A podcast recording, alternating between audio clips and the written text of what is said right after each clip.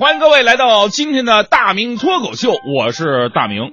呃，好多人说呀，特别羡慕我们主持人嘴上功夫好，能说会道啊。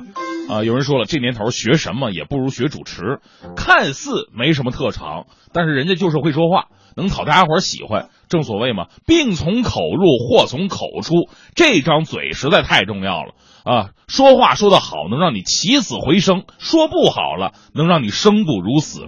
所以好多人问我，哎，他们你说主持人到底该怎么练呢？我说，这不是一朝一夕能练成的。正所谓台上一分钟，台下十年功啊！平时的刻苦锻炼少不了，尤其小的时候非常重要啊！这玩意儿得从小练，长大定型不好改了。一般人呢，以为我们啊练练绕口令就得了啊，其实并不止如此。俗话说得好嘛，“工欲善其事，必先利其器。”你要是想把说话说的特别溜的，把音发准，这个嘴特别重要。不说练成铁齿铜牙吧，也得往那方面使劲儿。一个优秀的主持人，嘴部的肌肉要特别的发达啊，要有爆发力。你看世界杯，杰利尼幸好是被苏亚雷斯咬了，他要是被我咬了，那条胳膊都得卸下来。我跟你说啊，只有这么说话，才能铿锵有力，才能连续说话不疲劳，还有灵活度，才能干净利索不打绊。当然了，这个口腔力度啊，它只是基本功，决定你这条路能走多远的，还得靠脑子。人们都知道啊，呃，说相声讲究的是四个大字：说学逗唱啊。做主持人也一样，主持人呢也是一门语言艺术，讲的是四个大字：坑蒙拐骗。总结一下呢，就叫忽悠神功。这忽悠神功啊，其实流传了几千年了，古往今来忽悠传人是无处不在。你看这个秦朝的忽悠大师徐福，骗走了秦始皇三年的粮食、衣服、鞋子、药品还有工具，同时还有数千名的童男童女，一转身跑路了，远赴东洋，疑似创建了日本。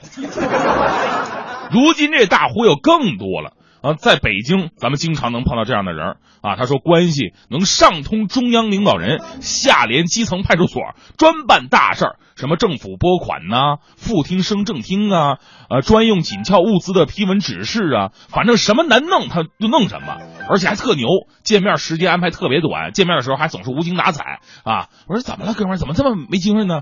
哎呀，昨天晚上又跟谁谁谁他弟弟打了一晚上麻将啊。这时候电话还得响，说什么浙江福建又来人了，找我要批文啊，请他吃饭吗？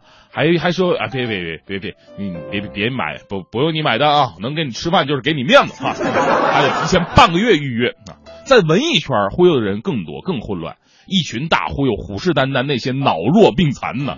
啊，这边跟你说他认识什么什么经纪人，跟明星关系就是闺蜜，最近正在承办电影节，那边投资两千万，那边大喊了，老板再给我烤俩腰子。所以说呢，也对啊，有的话比肾都亏，有的人比肾都虚，所以该吃点腰子补一补。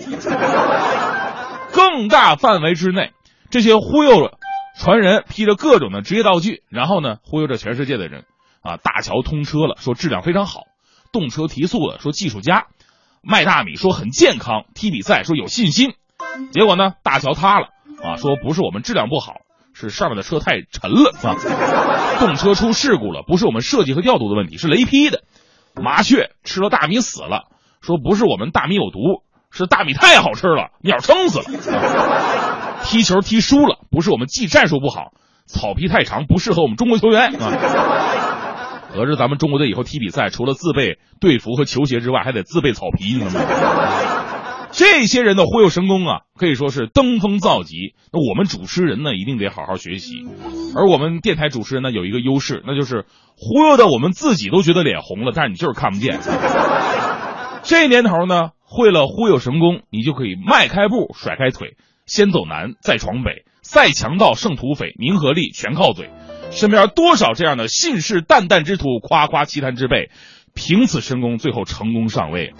所以呢，从这个角度来讲，我觉得我这个人嘛，我失败，我就失败在我太诚实啊，导致我现在仍然是孤家寡人，孑然一身。后来每当深夜，我深自的反省，总是觉得确实应该改变自己，改变人生了。前两天我终于有一个相亲的机会，我心想这个机会太好了，我不能放弃。之前我认真做好部署。我想了一下，之前我之所以失败，就是因为我太诚实。人家问我干什么，我说我是在电台打工的。人家问我有房子吗？我说根本买不起。你说这能行吗？同样的问题啊。如果我说我啊，我是从事媒体事业，最近呢，我正在关注一批房产，准备随时入手，那姑娘不就对我另眼相看了吗？虽然说这个随时吧，也不知道会随到哪辈子，是吧？这年头呢，先把姑娘忽悠到手了，生米煮成熟饭，还怕她不从吗？所以呢，这一次我就特别带着我的搭档，就是黄欢，跟我一起去相亲。然后我知道黄欢是典型的巧舌如簧啊。啊，吹牛有一个定律，就是别人帮你吹，往往比自己吹更有可信度。啊，之前我还特别跟我们欢欢说，我说欢欢，我说我这次相亲啊，就全靠你了啊，我这一生的幸福啊，这个特别重要。一会儿人家问我什么，我说什么，你帮我抬高一点啊。我说一般，你就说特别的好。我说还行，你说没治了啊，行吗？黄欢说行，没问题。到了相亲的地方，啊，看着姑娘，姑娘再看看我。再看看旁边的黄欢，问我：“哎，大明，就第一次见面带家长啊？” 那是我搭档，他不是我妈，不能光看面相行吗？人家年轻呢，咱们赶紧进入正题吧。